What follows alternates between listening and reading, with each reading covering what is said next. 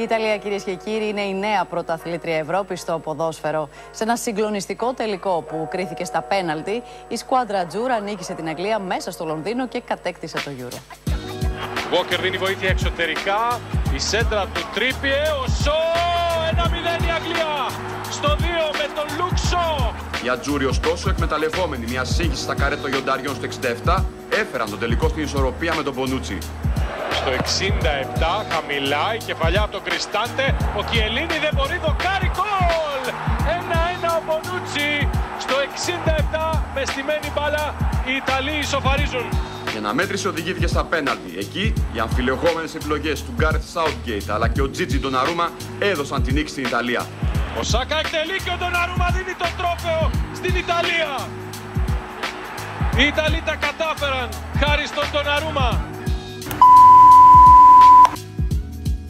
Χαίρετε κυρίες και κύριοι και καλώς ήρθατε σε ένα ακόμη επεισόδιο του Τι είπες τώρα. Καλώς ήρθατε για ακόμη μια φορά στο podcast μας. Είμαι ο Βασίλης Βουτσινάς και ελπίζω να είστε όλοι και όλες καλά, να περνάτε καλά, γιατί αυτό είναι το σημαντικότερο, και φυσικά να έχετε και την υγεία σας. Και πάμε μετά τα εισαγωγικά, πάμε στο σημερινό μας θέμα, το οποίο δεν θα μπορούσε να ήταν άλλο παρά για το Euro. Βέβαια είναι η πρώτη φορά που κάνουμε κάποιο θέμα το οποίο σχετίζεται με την επικαιρότητα. Συνήθως κάνουμε αφιερώματα τα οποία συνέβησαν τα προηγούμενα έτη. Αυτή τη φορά σκέφτηκα, δεδομένου ότι είχαμε και δύο πολύ σημαντικές αθλητικές διοργανώσεις ποδοσφαιρικές, το Euro και το Copa America, να στραφούμε σαν πρώτη φάση σε αυτή του Euro. Μια διοργάνωση η οποία ολοκληρώθηκε πριν περίπου 2 εβδομάδες με την Ιταλία να κατακτά τον δεύτερο τίτλο της κόντρα στην Αγγλία, η οποία για ακόμη μία φορά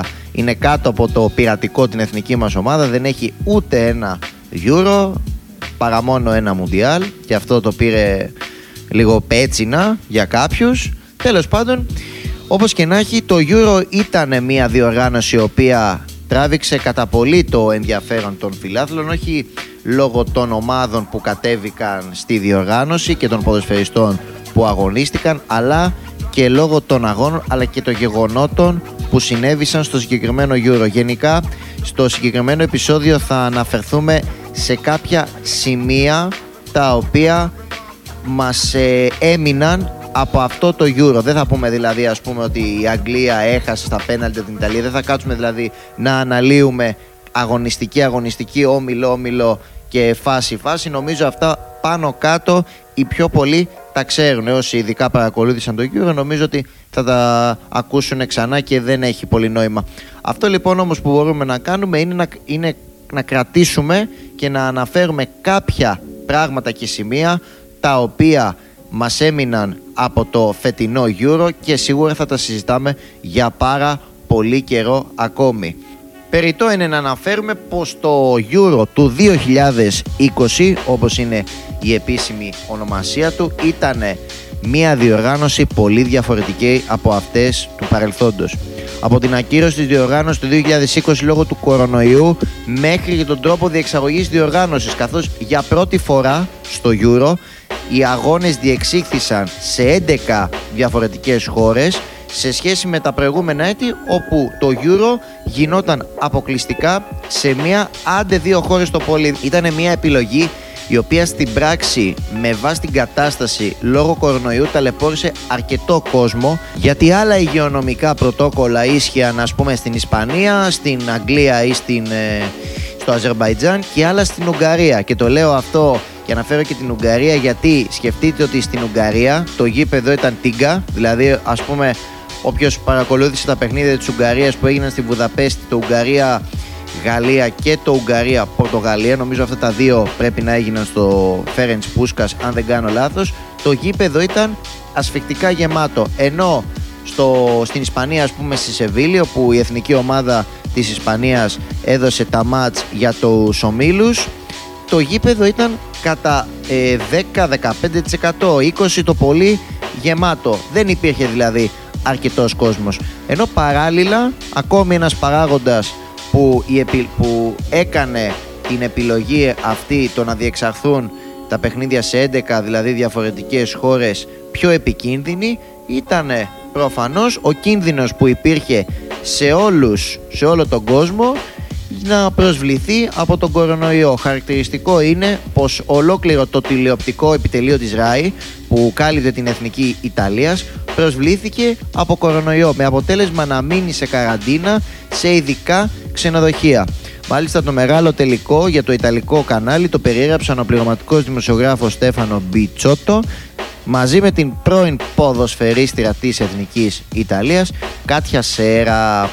Πέρα όμως από όλα αυτά, ακόμη ένα πρόβλημα που υπήρχε από άποψη μετακινήσεων ήταν και οικονομικής φύσεως, γιατί υπήρχε ταλαιπωρία, υπήρχε ο φόβος μη κολλήσουν αθλητές, τεχνικά επιτελεία, δημοσιογράφοι και φίλαθλοι. Σαν να μην έφταναν όλα αυτά, υπήρχε και το οικονομικό κομμάτι, καθώς θα έπρεπε, ας πούμε, ο φίλαθλος της Ουαλίας να μεταφερθεί από την Ιταλία να πάει στο Αζερμπαϊτζάν, γιατί ο πρώτος όμιλος έγινε και στο Αζερμπαϊτζάν αλλά και στην Ιταλία, και μετά στη φάση του 16 άμα περνούσε η Ουαλία που πέρναγε, που θα έπαιζε, μπορεί να παίζει στη Γερμανία, να παίζει στην Ισπανία, να παίζει στο Βουκουρέστι, να παίζει δηλαδή σε τελείως διαφορετική χώρα. Αυτό λοιπόν σημαίνει ότι έπρεπε κυρίως οι φίλαθλοι να σπαταλήσουν αρκετά λεφτά, και οι ομοσπονδίες από την πλευρά τους, αλλά οι ομοσπονδίες, εντάξει, πάνω κάτω τα έχουν τα χρήματα για να τα βγάλουν πέρα. Οι φίλαθλοι όμως δεν τα έχουν, όλοι, κάποιοι τουλάχιστον, με αποτέλεσμα να ταλαιπωριούνται, να ψάχνουν ακόμη περισσότερα ξενοδοχεία, ακόμη περισσότερες πτήσεις, ώστε να πάνε να παρακολουθήσουν την εθνική τους ομάδα. Παρ' όλα αυτά, ήταν μια διοργάνωση την οποία, όπως είπαμε και προηγουμένως, θα συζητάμε για πάρα πολύ καιρό. Γιατί συνέβησαν πράγματα τα οποία δύσκολα θα μπορούσαμε να φανταστούμε ότι θα συνέβαιναν. Πάμε λοιπόν να γίνουμε πιο συγκεκριμένοι και να ξεκινήσουμε με κάποια στιγμιότυπα highlights τα οποία μας έμειναν από το φετινό Euro. Στο νούμερο 1 δεν θα μπορούσε να μην ήταν κατάρρευση του Christian Eriksen. Πρώτη αγωνιστική του δευτέρου ομίλου και παράλληλα τη δεύτερη μέρα του Euro αντικρίσαμε μία εικόνα που στιγμάτισε πραγματικά ολόκληρη τη διοργάνωση και γενικά ολόκληρο τον κόσμο, όχι μόνο τον ποδοσφαιρικό. Στο 43ο λεπτό του αγώνα ανάμεσα σε Δανία και Φιλανδία, ο Christian Eriksen, ο μεσοεπιθετικός της Ίντερ και της Εθνικής Δανίας, κατέρευσε στον αγωνιστικό χώρο του γηπέδου της Κοπεχάγης, παγώνοντας τους πάντες. Ευτυχώς για καλή του τύχη, μετά την έγκαιρη παρέμβαση των γιατρών Μόρτεν και Άντερς Μπόεζεν με τη χρήση του απενιδωτή, μιας και ο Έριξεν είχε χάσει, δεν είχε παλμούς, γι' αυτό το λόγο χρησιμοποιήθηκε ο απενιδωτής, ο Έριξεν παρέμεινε στη ζωή, γλιτώνοντας τα πολύ χειρότερα, καθώς όπως αναφέραμε είχε πάθει ανακοπή καρδιάς και μια κακή εκτίμηση από τους γιατρούς θα απόβαινε μοιραία. Όπως ξέρουμε όλοι, ο Έριξεν είναι καλά, έχει ανεβάσει κιόλας και κάποιες φωτογραφίες στο Instagram, μάλιστα τις είχε ανεβάσει μία μέρα, αν δεν κάνω λάθος, μετά το περιστατικό. Βρίσκεται σε περίοδο αποθεραπείας, ενώ το ποδοσφαιρικό του μέλλον είναι ακόμη αβέβαιο, καθώς η Ίντερ, όπως αναφέρουν και τελευταίες πληροφορίες, θα επιτρέψουν στον Έριξεν να παίξει μόνο άμα βγάλει τον απενιδωτή, πράγμα το οποίο είναι αρκετά δύσκολο. Άρα λοιπόν καταλαβαίνουμε πως ο Christian Eriksen μάλλον υπάρχουν κάποιες πιθανότητες να τελειώσει την ποδοσφαιρική του καριέρα προώρα. Βέβαια δεν πρέπει να ξεχνάμε και τη στάση που είχαν δείξει οι συμπαίκτες του εκείνη τη στιγμή, με πρωταγωνιστή φυσικά τον αρχηγό της Εθνικής Δανίας, τον Κιάρ, και τους υπόλοιπους συμπαίκτες του, οι οποίοι σχημάτισαν μία ασπίδα γύρω από τον τόπο όπου βρισκόταν ο Έριξεν και οι γιατροί. Αναφέρουμε τον Κιάρ ως πρωταγωνιστή, γιατί ήταν κατευθείαν αυτός ο οποίος έτρεξε να προστατεύσει τον Έριξεν, γιατί το κανάλι, ο σκηνοθέτης εκείνης της αναμέτρησης, έκανε το λάθος να δείξει τον Έριξεν ο οποίος ήταν κάτω χωρίς τις αισθήσεις του, πράγμα το οποίο ήταν πάρα πολύ άσχημο εκ μέρους του. Δηλαδή έπεσε το πλάνο πάνω στον ποδοσφαιριστή και στη συνέχεια άρχισε να δείχνει τον κόσμο ή κάτι άλλο ή τους άλλους ποδοσφαιριστές.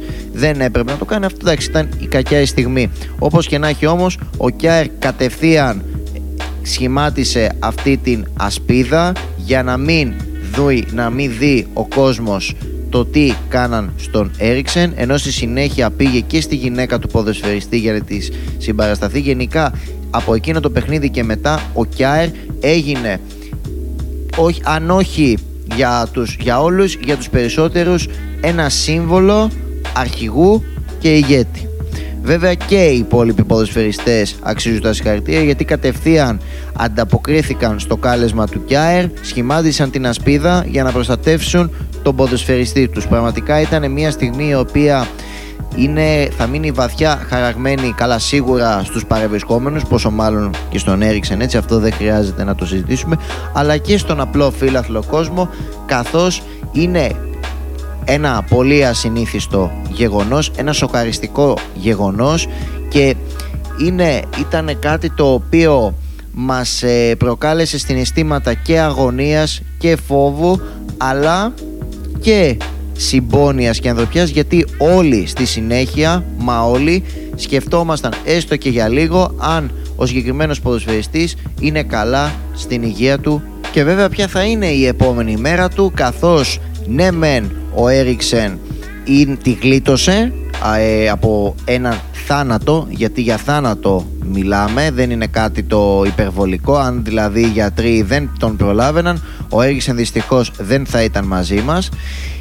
Και αυτό δηλαδή, ποια θα είναι η επόμενη του μέρα, τι ακριβώς θα πρέπει να κάνει με την καθημερινότητα του και αν θα συνεχίζει να παίζει ποδόσφαιρο. Είναι κάτι το οποίο και τον ίδιο νομίζω τον βασανίζει, το αν θα συνεχίζει όχι να είναι στην Ίντερ, να παίζει ποδόσφαιρο, γιατί είναι κάτι από το οποίο ζει ο Έριξεν, από το ποδόσφαιρο. Βέβαια, εντάξει, έχει μαζέψει κάποια χρήματα, κακά τα ψέματα, δεν είναι ότι θα μείνει και στο δρόμο, αλλά όπως και να έχει δεν είναι αυτό το θέμα. Το θέμα είναι ότι θα αλλάξει η ζωή του ριζικά, γιατί όταν έχεις βάλει κάτι, το ποδόσφαιρο ας πούμε στη συγκεκριμένη περίπτωση, στην καθημερινότητά σου, είναι δύσκολο να ζεις χωρίς αυτό, και ο Έριξεν το ξέρει καλά.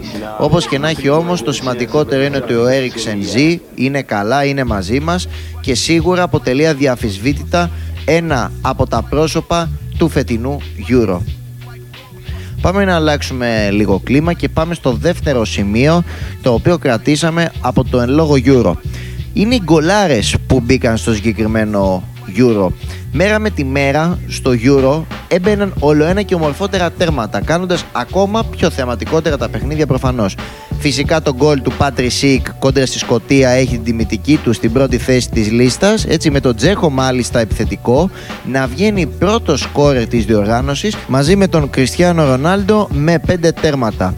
Γενικά να πούμε ότι στο Euro κατάφεραν να σημειωθούν συνολικά 142 τέρματα σε 51 παιχνίδια, δηλαδή 2,78 γκολ ανά παιχνίδι. Αυτός ο μέσος όρος είναι ο μεγαλύτερος μετά το Euro του 1976, στο οποίο Euro 1976, σκεφτείτε, συμμετείχαν μόνο 4 ομάδες. Αυτό σημαίνει ότι τα μάτς ήταν η χαρά του over, και πράγματι ήταν τα μάτσα περισσότερα, αν όχι όλα, στο over, οπότε λογικός και ο υψηλός μέσος όρος τερμάτων. Άρα λοιπόν μιλάμε για μια πανδεσία τερμάτων.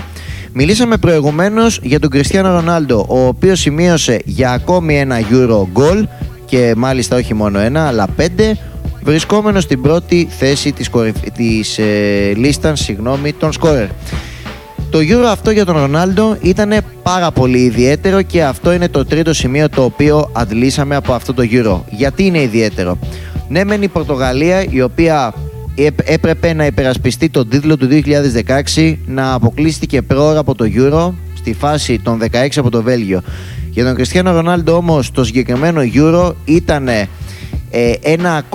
ήταν η αφορμή για να καταγράψει ένα ακόμη ατομικό ρεκόρ με τη φανέλα των Πορτογάλων. Ο CR7, όπως προαναφέραμε, πέτυχε 5 τέρματα σε αυτό το Euro από τα 7 συνολικά της ομάδας του, σημειώνοντας συνολικά 14 γκολ στα 5 Euro που είχε αγωνιστεί, 2004, 2008, 2012, 2016 και 2020, ανεβαίνοντας μόνος πρώτος στη σχετική λίστα. Δηλαδή βρίσκεται με λίγα λόγια στην πρώτη θέση των σκόρερ όλων των εποχών στα Euro.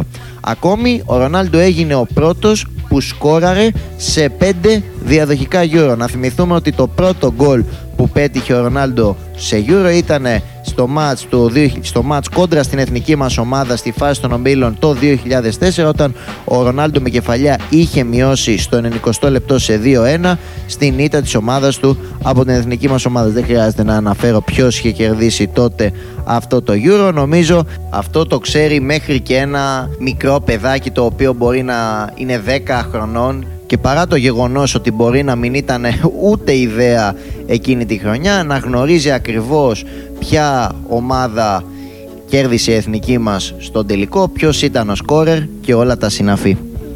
Αυτά λοιπόν για τον CR7, δεν έχω να συμπληρώσω κάτι παραπάνω. Πάμε ευθύς αμέσως στο τρίτο σημείο το οποίο έχουμε σημειώσει. Σε αυτό το Euro όλοι είχαν τις δικές τους πιθανότητες. Πριν από κάθε μεγάλη διοργάνωση, στη συγκεκριμένη περίπτωση στο Euro, όλοι λέμε ότι θα το σηκώσει μία από τις μεγάλες ποδοσφαιρικές δυνάμεις. Γαλλία, Γερμανία, Ιταλία, Ισπανία, άντε και Αγγλία να τη βάλουμε και αυτή. Κι όμως, σε αυτό το Euro τα φαβορί δεν ήταν και τόσο φαβορί. Ενδεικτικό είναι πως η τελική τετράδα αποτελούταν από ομάδες που δύσκολα θα προέβλεπε κάποιος. Θυμίζω πως η τελική τετράδα αποτελούταν από τις Αγγλία, Ιταλία, Δανία και Ισπανία. Εντάξει, ωραία, άμα πεις ότι άμα βγάλεις έξω την Ιταλία, τις άλλες τρεις δεν τις πολύ έβλεπες. Δηλαδή, καλά, σίγουρα τη Δανία ειδικά κανείς μας δεν την έβλεπε. Όχι μόνο μετά από αυτό που έπαθε με τον Έριξεν, γενικά δεν πίστευα, νομίζω, ότι κάποιος θα έβλεπε τη Δανία στην τετράδα. Ούτε την Ισπανία, γιατί η Ισπανία παρατάχθηκε αρκετά αλλαγμένη σε σχέση με τα προηγούμενα χρόνια και πιο πολύ την κόβαμε μέχρι τα προημιτελικά. Να πέφτε έτσι ηρωικά στα προημιτελικά, να προκλειόταν από καμιά παράταση, τίποτα τέτοιο, και να έφευγε από τη διοργάνωση. Κι όμως η Ισπανία έφτασε στους 4 του Euro. Τώρα η Αγγλία, εντάξει, και αυτή είχε καλή ομάδα, άντε και αυτή να τη βάλεις μέσα. Οπότε λοιπόν η Ισπανία και η Δανία δεν τις πολύ βλέπαμε. Και όπως είπα προηγουμένως, ειδικά τη Δανία με τίποτα. Κι όμως οι Δανείοι διέψευσαν τους πάντες, κατάφεραν να παίξουν στα ημιτελικά με αρκετά καλό ποδόσφαιρο, ειδικά μετά το παιχνίδι με το Βέλγιο, στο οποίο έχασε με 2-1. Από το παιχνίδι με τους Ρώσους και μετά οι Δανείοι ανασυγκροτήθηκαν, και έπαιξαν με κάτω την μπάλα, με αποτέλεσμα να φτάσουν μέχρι τους 4. Εκεί όπου έπαιξαν με την Αγγλία, κατάφεραν να πάνε το παιχνίδι μέχρι την παράταση, και άμα ο διαιτητής έβλεπε στην παράταση τη δεύτερη μπάλα που είχε μπει στον αγωνιστικό χώρο στη φάση του πέναλτι του Στέρλινγκ, ίσως η ιστορία να γραφόταν διαφορετικά. Όχι βέβαια που η πτώση του ήταν καθαρή για πέναλτι, αλλά ήταν και η μπάλα και η πτώση του Στέρλινγκ. Νομίζω και αυτά, και το ένα και το άλλο, έκαναν τους Δανούς να νιώθουν αδικημένοι, και όλους εμάς οι οποίοι θέλαμε να περάσουν οι Δανείοι, γιατί ήταν outsider και κυρίως ο κόσμος αγαπάει τα outsider και όχι Άγγλοι. Αυτό που είδαμε επίσης ήταν ότι στα προημιτελικά πουσίαζαν ομάδες όπως η Γαλλία, η Γερμανία ή η Ολλανδία, ομάδες που παραδοσιακά φτάνουν ψηλά στη διοργάνωση. Βλέπουμε λοιπόν ότι το φετινό Euro είχε πάρα πολλές ανατροπές, είχε ομάδες οι οποίες δεν περιμέναμε να φτάσουν ούτε καν στα προημιτελικά, όπως προαναφέραμε. Ας πούμε η Τσεχία έφτασε μέχρι τα προημιτελικά και αποκλείστηκε από τους Δανούς. Ποιος άλλος? Οι Ολλανδοί έμειναν έξω. Οι Ελβετοί έφτασαν μία ανάσα από τους 4. Αποκλείστηκαν στα πέναλτι από την Ισπανία. Γενικά το φετινό Euro είχε πάρα πολλές εκπλήξεις, και γι' αυτό το λόγο είναι από τα καλύτερα των τελευταίων ετών, κατά τη γνώμη μου τουλάχιστον. Ελπίζουμε και του χρόνου, στο επόμενο Euro, το 2024, το οποίο θα γίνει πληροφοριακά στη Γερμανία, να είναι το ίδιο και καλύτερο. Και μιας λοιπόν και μιλήσαμε για Γερμανία, πάμε λίγο να μιλήσουμε για αυτή την εθνική ομάδα, η οποία έπαψε να θυμίζει, έχει πάψει γενικά τα τελευταία χρόνια να θυμίζει Γερμανία. Μετά την αποτυχημένη εμφάνιση στο Μουντιάλ του 2018, όπου δεν κατάφερε να πάρει καν την πρόκριση από τους ομίλους, η εθνική Γερμανία για ακόμη μία φορά δεν κατάφερε να πιάσει τα υψηλά στάνταρτα απόδοσης που μας έχει συνηθίσει. Η ομάδα του Joachim Löw, ο οποίος αποχώρησε από την εθνική ομάδα της χώρας του μετά από 15 χρόνια. Άρα λοιπόν δεν θα ξαναδούμε ξύσιμο στη μύτη, στα αρχίδια ή κάπου αλλού. Δεν κατάφερε να πείσει ούτε σε αυτό το Euro. Ναι, μεν βρισκόταν σε ζεωρικό όμιλο με Γαλλία, Πορτογαλία, Ουγγαρία, ο οποίος είχε χαρακτηριστεί και ως όμιλος θανάτου, αλλά δεν γίνεται μια ομάδα σαν τη Γερμανία να χρειάζεται να φτάσει στο τελευταίο δεκάλεπτο του αγώνα με την Ουγγαρία ώστε να πετύχει τον γκολ που θα τη στείλει στους 16 διοργάνωσης. Θυμίζουμε ότι το συγκεκριμένο παιχνίδι είχε γίνει στο Μόναχο, ήταν για την τρίτη αγωνιστική του τελευταίου ομίλου του Euro. Και χρειαζόταν, οι Γερμανοί χάνανε με 2-1 και ήρθε ο Γκορέτσκα στο τελευταίο δεκάλεπτο της αναμέτρησης για να πάρει αυτό το πολυπόθετο χ και να στείλει την ομάδα του στους 16 της διοργάνωσης. Εκεί πέρα η Αγγλία δεν της χαρίστηκε όπως έκανε το 2010, νικώντας τη με 2-0. Ίσως οι απογοητευτικές εμφανίσεις να έδωσαν στο Λεβ, πιστεύω, να καταλάβει πως πρέπει πλέον να έρθει ένας άλλος προπονητής στην ομάδα με νέες ιδέες και προοπτικές και φυσικά περισσότερη διακριτικότητα την ώρα που ξύνεται. Τώρα που, αυτό το αφήνω σε εσάς. Θυμίζουμε πως ο επόμενος προπονητής Γερμανίας θα είναι ο Hansi Flick, ο οποίος είχε ένα επιτυχημένο πέρασμα από την Bayern Μονάχου τα προηγούμενα χρόνια. Μένει τώρα να δούμε πως θα τα πάει και σε επίπεδο εθνικών ομάδων. Γενικά σε κάθε Euro πάντα ψάχνουμε τις ομάδες οι οποίες μας απογοήτευσαν με τις εμφανίσεις τους, αλλά και τις ομάδες οι οποίες μας έκαναν να νιώσουμε έκπληξη. Είναι δηλαδή οι λεγόμενες ευχάριστες εκπλήξεις. Είναι αρκετές οι ομάδες που πήγανε απροσδόκητα καλά σε αυτό το Euro και έχουμε μαζέψει μερικές από αυτές. Πέρα από τη Δανία, την οποία αναφέραμε προηγουμένως, που σίγουρα είναι η πιο ευχάριστη έκπληξη αυτού του Euro, ακόμη δύο ομάδες οι οποίες θα μπορούσαμε να τις βάλουμε σε αυτή τη λίστα είναι Τσεχία και Ελβετία. Και οι τρεις τους έκαναν μια πολύ αξιοπρεπή εμφάνιση, δεδομένου ότι φτάσανε πολύ ψηλά στη διοργάνωση ενώ δεν το περίμενε κανείς. Προσωπικά εγώ βάζω τη Δανία ως ευχάριστη έκπληξη, γιατί έφτασε αρχικά πιο μακριά μεταξύ των τριών, ενώ είχε και στις πλάτες της το βάρος του Christian Eriksen. Δηλαδή από εκεί που βρισκόντουσαν οι Δανείοι με την ψυχολογία στα πολύ χαμηλά, ξαφνικά άργησαν να ξαναβρίσκουν τον εαυτό τους και με τη βοήθεια του προπονητή τους, του Κάσπερ Χιούλμαντ, κατάφεραν να φτάσουν μέχρι τις 4 καλύτερες ομάδες της Ευρώπης. Είναι ένα πολύ σημαντικό επίτευγμα για την ομάδα της Δανίας. Νομίζω είναι το δεύτερο καλύτερο Euro που έχουν κάνει μετά από αυτό το 1992, το οποίο κατέκτησαν και αυτό απροσδόκητα. Απλώς στο συγκεκριμένο Euro έχουν να το θυμούνται ακόμη περισσότερο, γιατί έγινε αυτό που έγινε με τον Έριξεν και όμως κατάφεραν πέρα από να ξεπεράσουν αυτές τις δυσκολίες και να φτάσουν μέχρι και τις 4 καλύτερες ομάδες της Ευρώπης.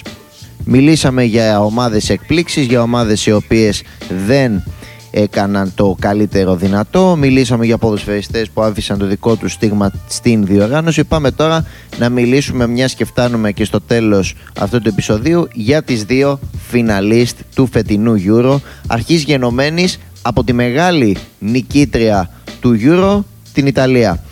Γενικά η Ιταλία από την αρχή της διοργάνωσης ήταν μια ομάδα που έπιθε περισσότερο με την απόδοσή της. Παραδόξως έπαιζε στρωτό ποδόσφαιρο, είχε ωραία γκολ και το βασικότερο, είχε καλή αμυντική λειτουργία. Γενικά η Ιταλία και πριν ξεκινήσει το Euro είχε καμιά δεκαριά παιχνίδια χωρίς να έχει δεχτεί τέρμα. Είχε από την αρχή, δηλαδή ήξεραν όλες οι ομάδες ότι δεν θα βάλεις εύκολα γκολ στην Ιταλία. Στα 8 παιχνίδια που έπαιξαν οι Ιταλοί συνολικά δέχτηκαν μόλις 3 τέρματα από Αυστρία, Ισπανία και την Αγγλία, ενώ μαζί με την Ισπανία είχαν και την καλύτερη επίδεση με 13 γκολ. Ναι, μεν στον τελικό κόντρα στην Αγγλία δεν ξεκίνησαν καθόλου καλά την αναμέτρηση. Παίζει να έκαναν το χειρότερο τέταρτο όλου του Euro. Δεν θυμάμαι την Ιταλία να έχει παίξει τόσο αρνητικά συγκριτικά με τον τελικό. Θυμόμαστε ότι το γκολ η Αγγλία το έβαλε μόλις στο δεύτερο λεπτό με τον Λούξο. Στη συνέχεια όμως βρήκαν τα πατήματά τους στον αγωνιστικό χώρο του Wembley, έβαλαν την μπάλα κάτω, είχαν κυριαρχία στην κατοχή, με αποτέλεσμα στο δεύτερο ημίχρονο να βρουν τον γκολ της ισοφάρισης και να στείλουν το μάτς στην παράταση και στη συνέχεια στα πέναλτι. Εκεί μεγάλος πρωταγωνιστής ήταν ο Ντοναρούμα, ο οποίος απέκρουσε το τελευταίο πέναλτι του Σακά, το οποίο ήταν και το πιο καθοριστικό, δίνοντας έτσι το τρόπαιο στην ομάδα του. Μάλιστα ο Ντοναρούμα αναδείχθηκε και μετά το τέλος της αναμέτρησης ο πολυτιμότερος ποδοσφαιριστής του τουρνουά, ενώ έγινε ο δεύτερος στη σχετική λίστα τερματοφύλακας που καταφέρνει να πάρει ένα τρόπαιο του MVP στο Euro. Ο πρώτος ήταν ο Κάσπερ Σμάχελ, ο Πίτερ Σμάχελ βασικά. Ο Κάσπερ είναι αυτός ο οποίος αγωνίζεται τώρα την περίοδο που διανύουμε. Ο Πίτερ είναι ο μπαμπάς που ήταν τη δεκαετία του 90, το 1992 με την εθνική ομάδα της Δανίας, όταν και αυτή είχε κατακτήσει τότε το τρόπαιο. Μάλιστα η νίκη αυτή είχε μεγάλη συναισθηματική αξία και για τον προπονητή της ομάδας Ρομπέρτο Μαντσίνι, ο οποίος το 1992 είχε χάσει ως ποδοσφαιριστής με τη φανέλα της Σαμπντόρια στο γήπεδο το οποίο κατέκτησε το Euro ως ποδοσφαιριστής, το Wembley δηλαδή. Τότε ο Μαντσίνι είχε χάσει το κύπελο πρωταθλητριών με αντίπαλο την Μπαρτσελώνα με 1-0 στην παράταση με το ωραίο φάουλ του Ρόναλντ Κούμαν. 29 όμως χρόνια μετά η ρόδα γύρισε, ο Μαντσίνι πήρε την εκδίκησή του κατακτώντας μετά το 1968 το πρώτο ευρωπαϊκό τρόπαιο με την Ιταλία μαζί με τον Λούκα Βιάλι, ο οποίος βρισκόταν και αυτός στην ίδια μοίρα με τον Μαντσίνι το 1992. Αυτά πάνω κάτω για την Ιταλία, νομίζω δεν έχουμε να συμπληρώσουμε κάτι άλλο για την μεγάλη νικήτρια του Euro. Πάμε τώρα στην φιναλίστ και μεγάλη χαμένη για ακόμη μία φορά, Αγγλία, η οποία Αγγλία είχε τη μεγαλύτερη ευκαιρία που θα μπορούσε να της παρουσιαστεί για να κατακτήσει ένα άτιμο ευρωπαϊκό. Ήταν ένα από τα φαβορί του Euro σε φέτος, είχε πολύ καλό ρόστερ, έπαιζε στην έδρα της, τα είχε όλα, όλα ήταν υπέρ της. Κι όμως κατάφερε για ακόμη μία φορά να το χάσει. Εντάξει, στα πέναλτι βέβαια η Αγγλία, η αλήθεια είναι, στα πέναλτι δεν τα πάει πολύ καλά παραδοσιακά, αλλά όπως και να έχει έπαιζε στην έδρα σου, είχες και την ευκαιρία να πάρεις προβάδισμα, γιατί είχε χάσει η Ιταλία το ένα από τα δύο πρώτα πέναλτι, αλλά δυστυχώς οι κακές εκτελέσεις των Ράσφορντ, Σάντσο και Σακά στο τέλος στάθηκαν μοιραίες ώστε να μην κατακτήσουν για ακόμη μία φορά ένα ευρωπαϊκό τρόπαιο. Σε γενικές γραμμές πάντως η Αγγλία δεν έπαιξε και το πιο πιστικό ποδόσφαιρο, αν εξαιρέσεις το παιχνίδι κόντρα στην Ουκρανία για τα προημιτελικά, όπου εκεί πέρα έπαιξε αρκετά καλά ή είχε κυριαρχήσει στον αγώνα. Παρ' όλα αυτά όμως κατάφερε να βρεθεί στον τελικό της διοργάνωσης, αφού ξεπέρασε στα ημιτελικά και το εμπόδιο της Δανίας μέσω της παράτασης και το αμφισβητούμενο πέναλτι του Στέρλινγκ, όπως έχουμε προαναφέρει τόσες και τόσες φορές.